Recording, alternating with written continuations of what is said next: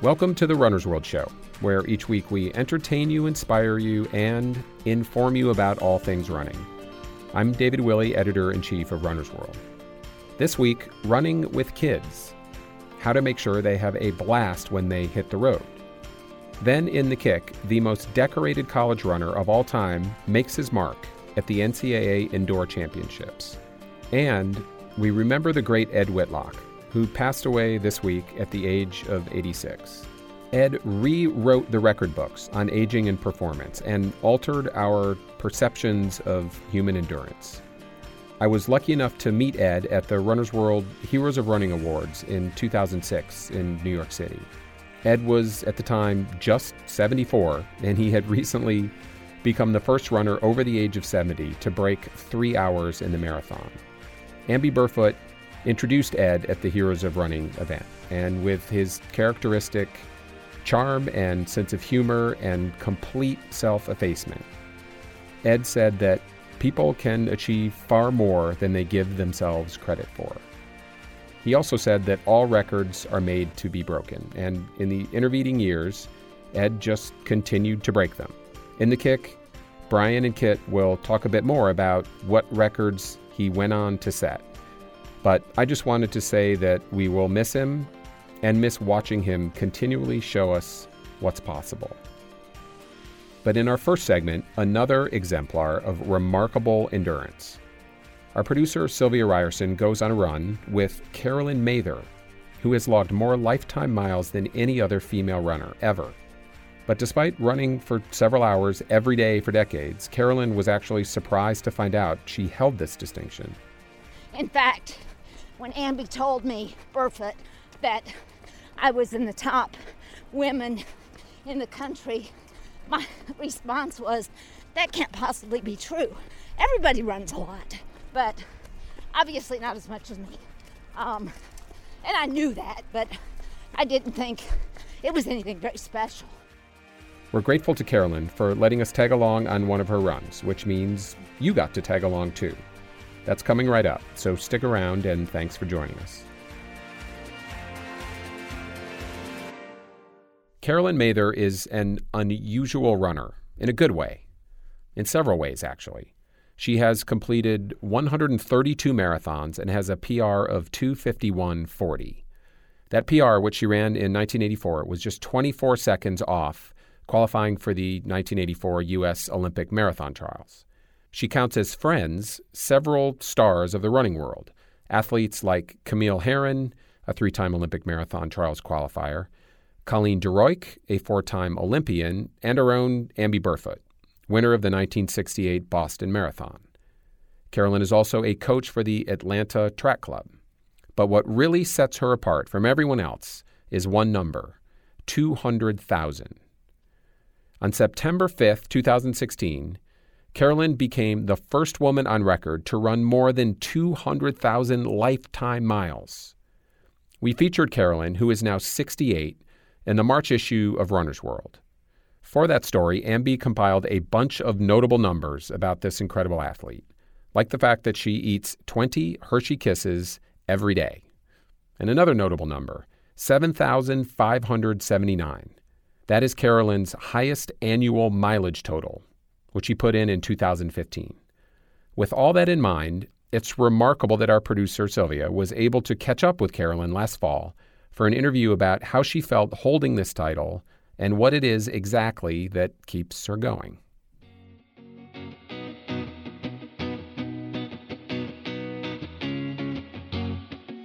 I live in Morganton, Georgia, officially. Um, I'm 15 miles from the nearest grocery store, filling station, most anything. So it's fairly remote. Late last fall, Carolyn and I were in a very different setting, dodging heavy foot traffic in Prospect Park, Brooklyn. She had already run 15 miles. I joined her, on my bike, for the last three miles of her workout. The previous day, Carolyn had run the majority of the New York City Marathon course in reverse. She started in Manhattan and logged 22 miles before wrapping it up. 22 miles one day, 18 miles the next. That is the life of Carolyn Mather. That's because she holds the record for female runners for lifetime miles. As of the week this podcast comes out, she's logged nearly 204,000 miles. That's close to a marathon a day for more than three decades. I was fascinated by this. Why do this to yourself? How does she stay healthy? What does her day look like? I asked Carolyn to walk me through her normal morning routine when she's home in Georgia. I get up, do a few chores, um, never set an alarm clock unless I absolutely have to. Um, let my body rest as much as possible. I have my breakfast, usually I have oatmeal, yogurt, and fruit or something, and then I head out the door for two and a half to four hours, usually three to four. Do you do all of your running in one long run? Yeah, Colleen De Reuck used to tell me if I split it up, it would be easier. And my response was basically, I'm too lazy to to get all sweaty, change my clothes, take a shower twice a day. Once is enough. I'm usually home by one o'clock. Colleen's best line to me was, You leave after breakfast and you come back after lunch. That's about how it works. But Carolyn's life wasn't always a running life. In fact, she didn't start running until she was 29. Carolyn grew up in Atlanta and went to a Catholic high school with no women's sports teams. After high school, Carolyn married her first husband, Jack, and had twin baby girls. The family moved to South Georgia, where Carolyn started working as a health educator at a middle school in St. Petersburg. The school needed a track and field coach, and although she'd never run a step, she volunteered for the position. She coached the girls' team for three years. But that whole time, she never ran. She just thought coaching was something you do from the sidelines. In 1978, Jack and the kids moved to Tallahassee for his job, but Carolyn stayed in South Florida for the summer to finish up her master's degree. Looking for ways to fill her time, Carolyn decided to try running herself. And I went to a athletic store, bought a pair of Converse shoes, weren't running shoes, but Converse shoes, and went out to the track. And I had always told my girls I could, anybody could finish one lap around the track. So I did, went out that day, and I couldn't do it. And I was so embarrassed because I'm like, well, maybe everybody can't do it. Um, that got me started. That August, there was a five mile race on campus. Carolyn entered, went out way too fast, and hit the wall hard. But she got a ribbon for her age group. At 29 years old, it was her first race, and she was hooked. When she reunited with her family at the end of that summer, one of her daughters, who was 11, started running with her. Together, they ran a 5K that fall. The race was great. We finished dead last, but we got a t shirt. And I know nowadays that sounds stupid, but back then it was a huge prize. And we literally told everybody about our about our shirts. And my husband and other daughter wanted one. And we said, no, you haven't earned it. So um, that was really cool. The following year, I went back and I won the race in 1845. From dead last to winning, all in the span of a year. After that, she joined her first track group, and running became a daily ritual. After starting a PhD program at Florida State, she began waking up at 4 a.m. to run. Soon, the marathon became her target. And at that point, I still didn't know that much about running. And everyone said, Oh, you have to qualify for Boston. And I'm like, Okay, whatever.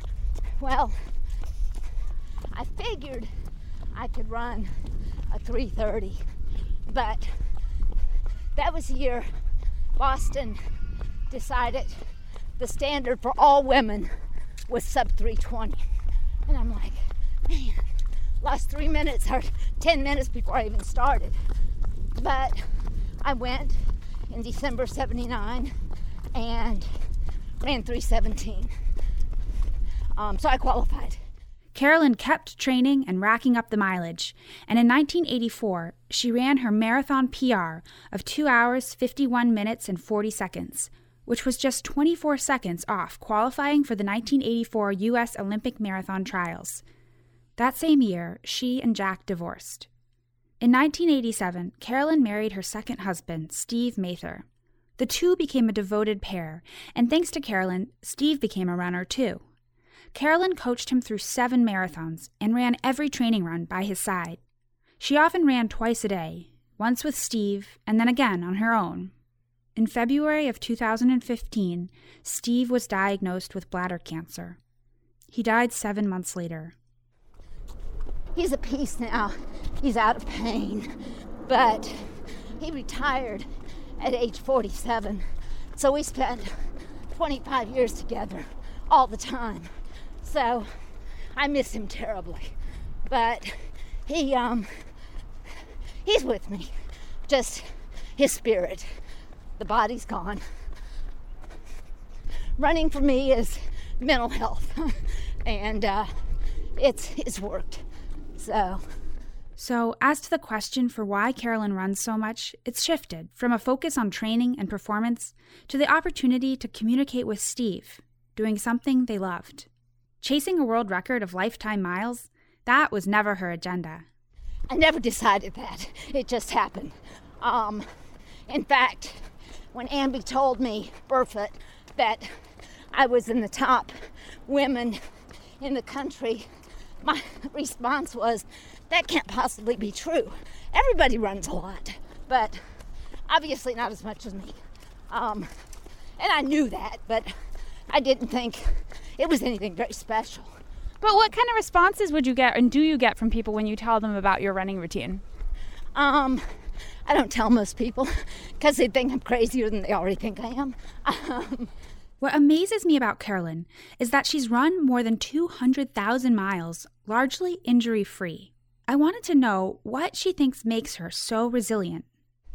I grew up in a non technology age, so um, I really never um, thought about timing stuff except when my coach was doing it.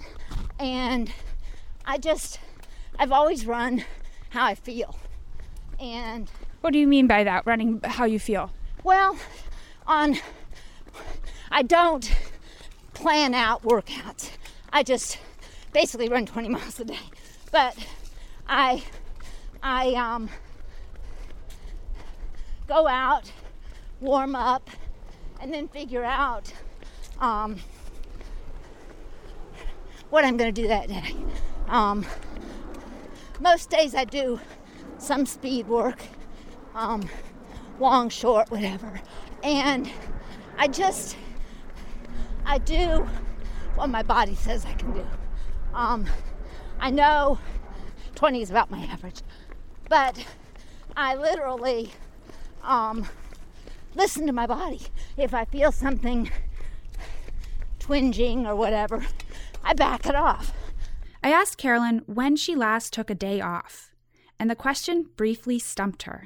Um, I think two weeks ago, this past Wednesday, I had a root canal failed and developed a abscess under one of my crowns.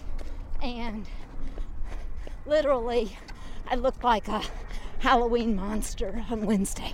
I had swelling from here under my eye to below my chin. I stayed in bed the whole day. So that's pretty extreme, though. I mean, how often do you take rest days? That was my second one this year. Mind you, we were talking in November. So, Carolyn, if tomorrow running was taken away from you, what would that mean? What would you do? I'd probably cry a while. but other than that, I've learned that since losing my husband, and I've known this for a long time, but every day is a gift. And when I first met my husband, I'll never forget, he rode on a bike with me in a race, and I was second again, did that a lot. And I was bawling at the finish, and he said, knowing nothing about running, Is this the last 10K that will ever be? And I'm like, You stupid idiot, they have them every weekend. And he's like, Then why are you crying? And I thought, Wow, he's right. Why am I crying? So I have friends who, once they have to stop running, they think their life is over. Fortunately, I'm blessed to know the best and the worst runners in the world. And I know we can all get by without it. And that's why I do so much volunteering now because I want to give back to the sport that's given so much to me. And I do coach. I've never charged anybody a penny for coaching. Um, it's all about giving back. So if tomorrow I couldn't, I'd hope I'd be healthy enough to continue to give back. And so, last question tell me a little bit about your goals going forward. I'd like to, if I'm there here that long, I'd like to finish New York or Boston when I'm 100. Seriously. Um, we'll see, you know. So I could have another bizarre record. And I hope, um, if I live long enough, to get to quarter of a million miles. Now, that sounds cool to me. um, it's only 49,000 more, so it should be doable if I live.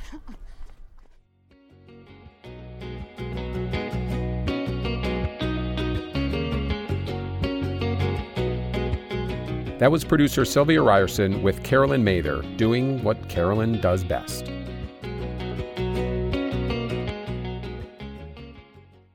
Okay, I don't know about anyone else out there, but I'll admit, I have always wanted my three kids to love running. I've logged plenty of miles with them over the years, and I have learned, the hard way, not to push them or to push running onto them. At the very beginning, I really wish I had gotten the kind of advice that digital editor Chris Michael got recently. Chris wanted to know how to get his daughter running in a way that was safe for her, of course, but in a way that was fun, too.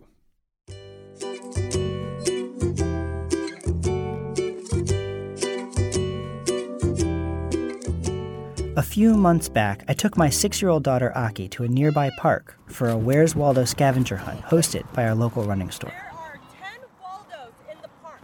For a while now, I've been trying to find ways to run with her. She's been begging to come on runs with me. The scavenger hunt was a chance for us to run together, but it's not the same as the running that I do, that Aki really wants to join me on. I wasn't active as a kid, and I want her childhood to be different. That day, we ran over paths, across grass, and through playground equipment looking for little paper cutouts of Waldo. Hey, Daddy, there's a Waldo! It was a ton of fun, but how can we run together the way she wants? I started running because I love my daughter. After Aki was born, I realized I didn't want to be out of shape. I wanted to be healthy enough to run around with my kids. I surprised myself by discovering I love running too. When Aki was little, I'd put her in a jogging stroller and take her with me. Now, every time I get my gear on, she begs to come along. She's still at the age where she wants to do anything I'm doing. I would love to take her with me, but I know nothing about running with kids. Do they need to be a certain age? Are there developmental concerns or injuries to watch out for? And most importantly, how can I make it fun so that Aki can learn to love it the way I do? For some answers, I called up Dr. Jorge Gomez, a medical doctor specializing in sports medicine at Texas Children's Hospital in Houston. Hello, Dr. Gomez. Hi, Dr. Gomez. This is Christopher Michael. How are you doing? Oh, good, thanks. How are you? Good. Not only um, does Dr. Gomez care for young athletes, but he's a runner and a father himself. When his kids were growing up, he taught them to run track, so he knows his stuff. The first thing he told me kids have a distinct advantage over adults when it comes to running. They're naturally inclined to be active. You know, at her age, she's going to sort of equate doing uh, physically active things with having fun, hopefully. Me- meaning, when, when when she feels like doing something physically active, the the the main reason for her doing that is going to be to have fun.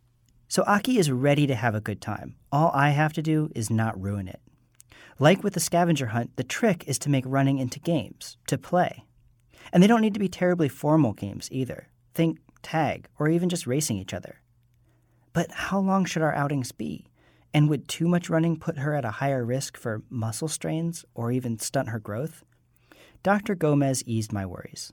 Distance running in young children doesn't seem to carry any greater risk of injuries, specifically growth plate injuries, than than participation in any other kinds of activities. Okay. In other words, it's not it's not riskier, say, than playing soccer or playing basketball or playing tennis. So if I were giving you advice on you know trying to figure out how long she could run, yeah. I would just say just go out and see. You know, you know, pick, pick a distance, pick a, a mile. Okay. And see if she see if she can do that without complaining, or see if she can do that without you know the next day feeling oh gosh I'm really sore, or you know, or that wasn't any fun. And younger children, I think, are much better about uh, not sort of pushing through discomfort than teenagers are. So In other words, when they you know they start feeling hot, feeling thirsty, they're going to stop. They're going to get water. They're going to lay low. The teenagers okay. Are, are going to like because they're driven by other things. Are going to tend to push through that. Okay, so I can I can basically let her sort of dictate and not worry too much yeah, about. Right, but you also have to, I mean I think, I think then they need children need to be coached a little bit, and, and you need to tell you know, we're, we're going to go off for a run, and uh, you tell me when you get tired, or you tell me when you need okay. a drink, or you, or you tell me when it's not fun, because because on, on the other hand, you know children tend to be pleasers, and they're going to want to do you know if if they Yeah. think that your main goal is to see how long she can stick with you then then she then she may may be willing to push through some discomfort. On the other hand, if you say, "I just want to see what you can do," and you you let me Right. know, then it's much more likely that she that you, you're going to get sort of get an honest assessment of, of what her you know what her threshold is. Okay. This was encouraging. I mean, I know Aki will be excited to join me, but I feel like she'll only want to keep running if I can get her to be excited by seeing what she can do. At the same time, I need to make sure she feels comfortable enough to tell me when she's hit her limit. Luckily, I know that she'll have no problem telling me when it's time to go home. She has never had trouble being honest with me. But there was one other thing I was worried about footwear. Aki has strong ideas about what she should be wearing at all times. We have a pair of sneakers for her, but she if if she gets to choose what she wants to to wear for the day, it is princess slippers, you know, or do I need to worry about what shoe she's wearing? if she has a fairly normal foot, and, and by that I mean it's not excessively flat, or she doesn't have a super high arch, and her foot's Mhm. pretty flexible, and, and, and, and she's of, of you know normal weight for her age and height, then then it, it actually doesn't really matter that much. Dr. Gomez left me with one last piece of advice. Make sure Aki is doing lots of different things in addition to running. What we adults call cross training, and honestly, what I don't do enough of. That means swimming, bike riding, even climbing trees. The more varied her fun is, the better her balance and overall strength will become, and the better runner she'll be too. What's this sound that you're doing? yeah. Aki and I now run together around our neighborhood once or twice a week. We try to find new routes, and I occasionally challenge her a little, but with Dr. Gomez's advice in mind, I make sure the most important thing is that we're having fun. We play lots of games. Often, she makes them up and tells me what they are. She's learning how to spell, and sometimes we play a racing game where she tells me what she wants to do by spelling the word. Ready? Oh, Theo. Like this. Theo. oh my gosh, you're going so fast. Can we hold hands? Sure. We run a lot, holding hands actually. It feels a little awkward as a runner, but as a father, there's no better feeling in the world. At some point, during every run, usually before I'm ready, it happens. Can we stop at this pole here? Yes. Okay. Who knows if she'll grow up to be a runner? But we're running now.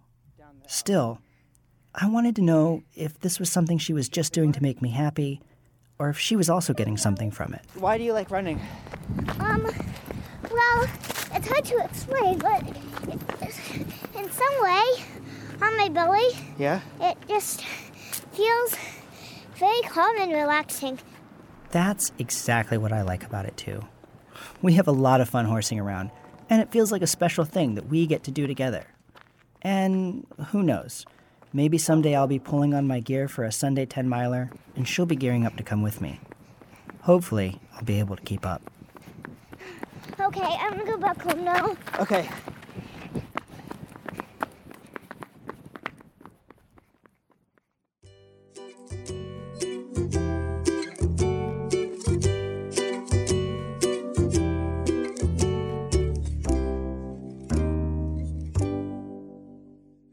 That was digital editor Chris Michael with his daughter, Aki.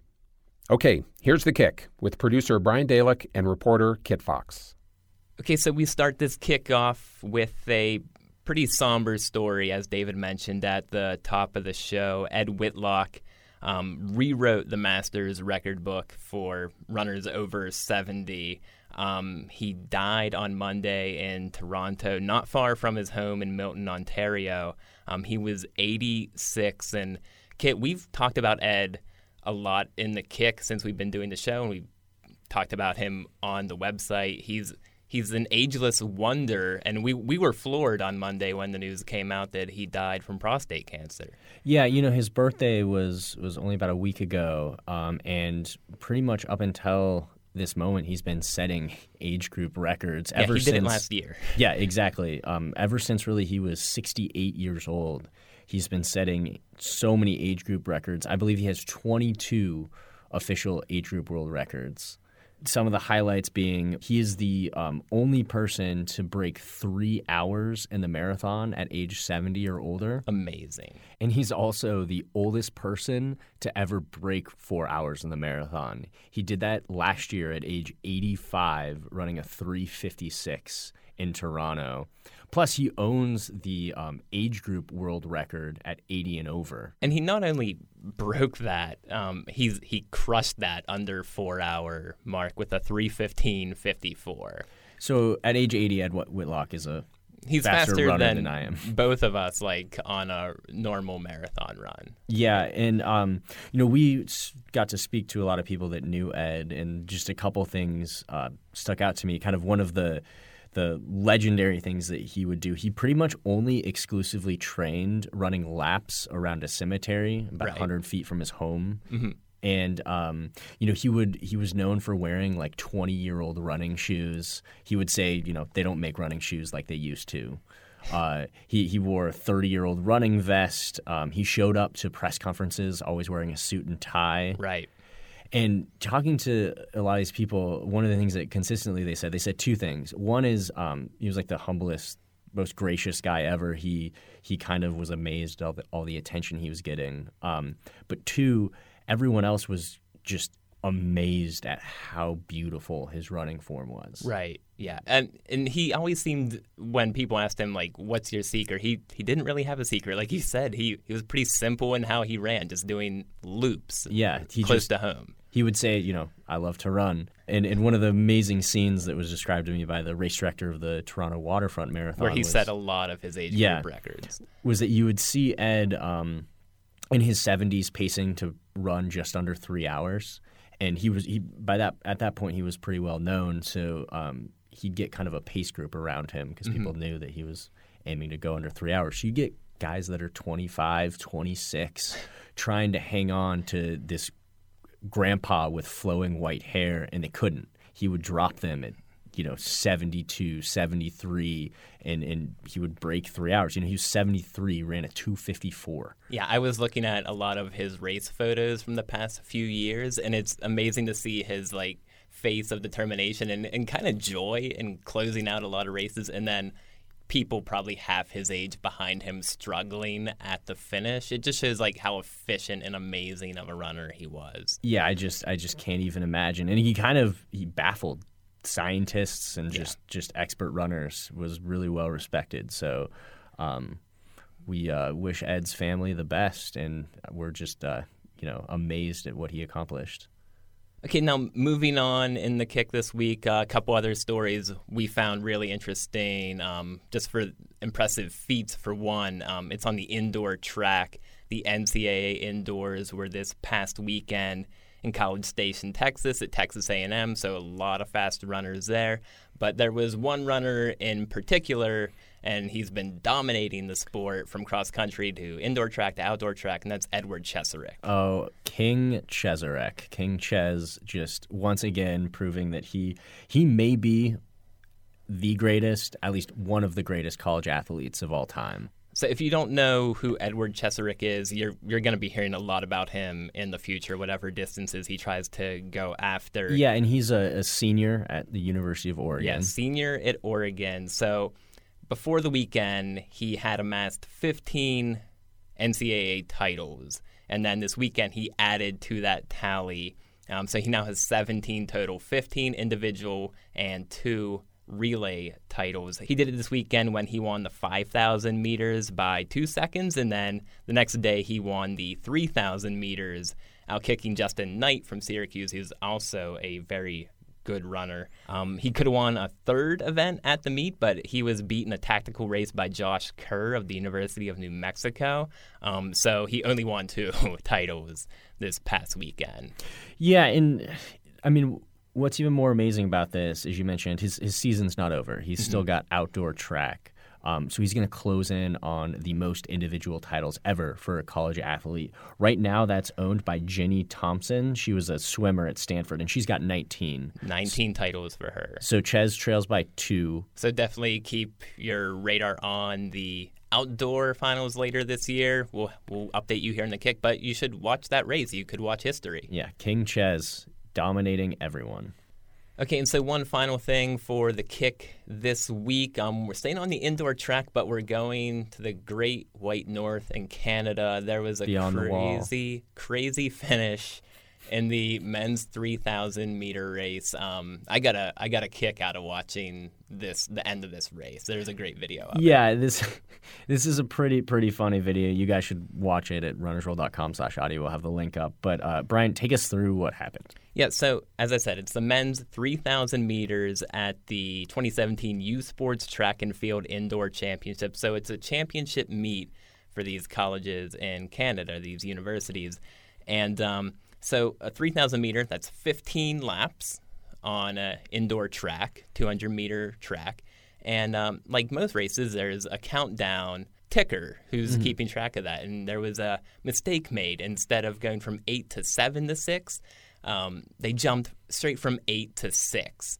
And that led to some confusion on the final lap. So, right, the um, there's three runners in the lead uh, and the bell goes off, signaling that there's one more lap. So two of the runners, and what are their names, Brian? Yeah, the two runners who were in the lead, and they were they kind of made their final kick in this final 200, thinking it's the final lap. Connor Black and Jack Schaefer, they're they're struggling it out toward the finish, and they cross the finish line at 2,800 meters, thinking that they're done. They think they're done, and that they collapse. In, you know, gassed thinking that it was an exciting race. Yeah, it, they think they're one and two, but you see Antoine Thibault from Laval University, he continues on on the track, and a lot of the people behind them thought the race was over too because the clock stopped. But Antoine, he keeps going. He finishes the race and he wins the event. Actually, his teammate kept going as well because apparently they were the only coaching staff at Laval telling people um, you haven't done 15 laps. You need to keep going.